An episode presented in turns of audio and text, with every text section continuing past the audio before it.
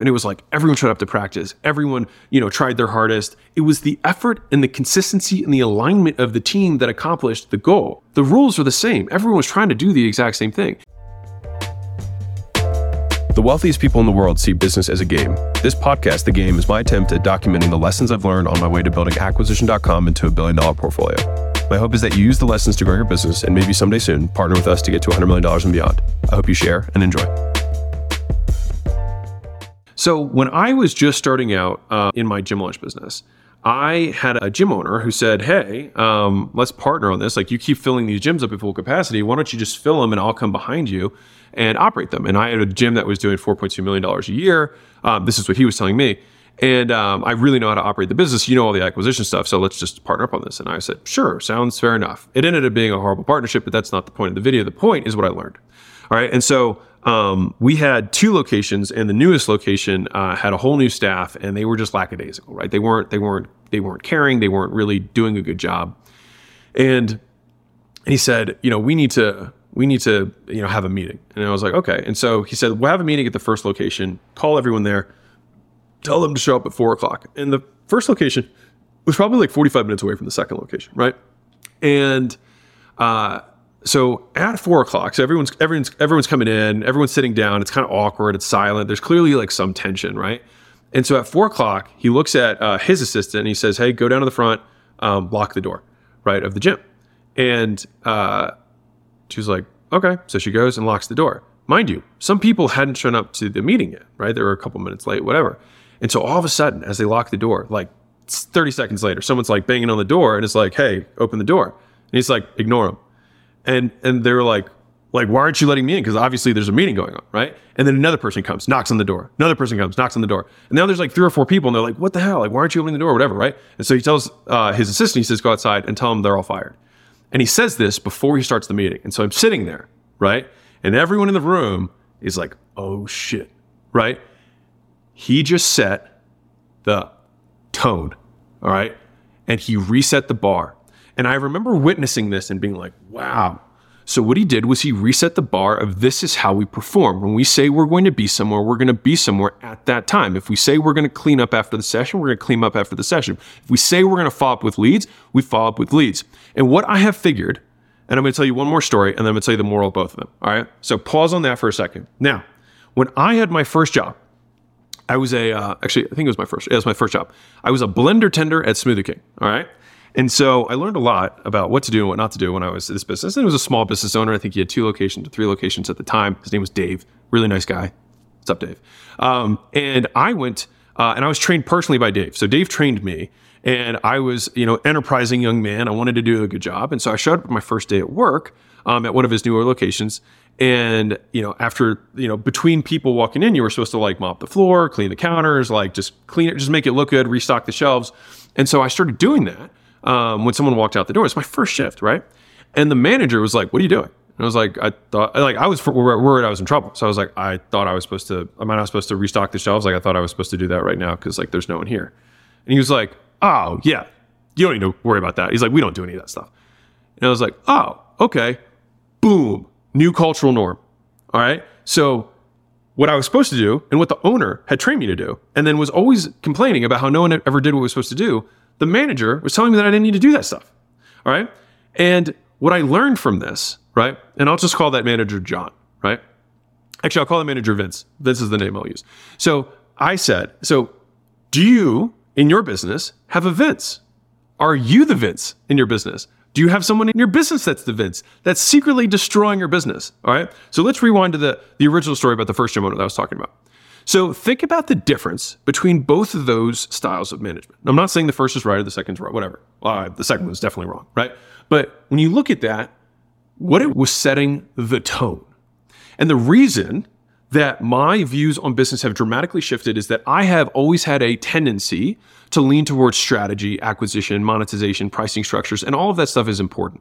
But I think within a business, there are two components to it. You've got the smarts and you've got the hearts. And you have to have both. Real quick, guys, if you can think about how you found this podcast, somebody probably tweeted it, told you about it, shared it on Instagram, or something like that.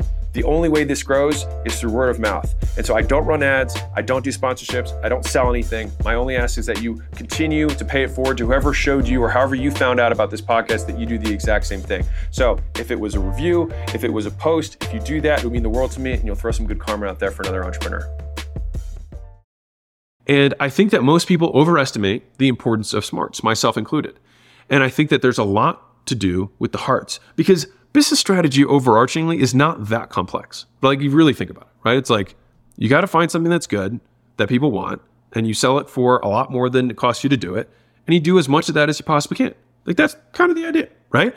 And the thing is, it gets lost in the execution. It gets lost in the doing, right? As soon as you hire your first employees, you're like, no, employees can't employees can't do what I can do. It's like, well, that's a horrible belief. You should probably change that before you try and move forward. That's a limiting belief, right? If you want to have a big business. And so when I think about this from a cultural standpoint, and this is what has shifted for me, is that it's become so much more about the soft skills. It's so much more about coaching and developing the leaders of the company. It's so much more about addressing behavioral dynamics of someone that are limiting them, more so than it is about tinkering. And I can't help but think that so many entrepreneurs, myself included, I spent so much time tinkering and tweaking things. What if we change this in our sales process? What if we change this on this page? What if we change the offer like this? What if we change this on the price? What if we change the payment terms? Blah, blah, blah, blah. All these different things, right? And think about this for a second for yourself.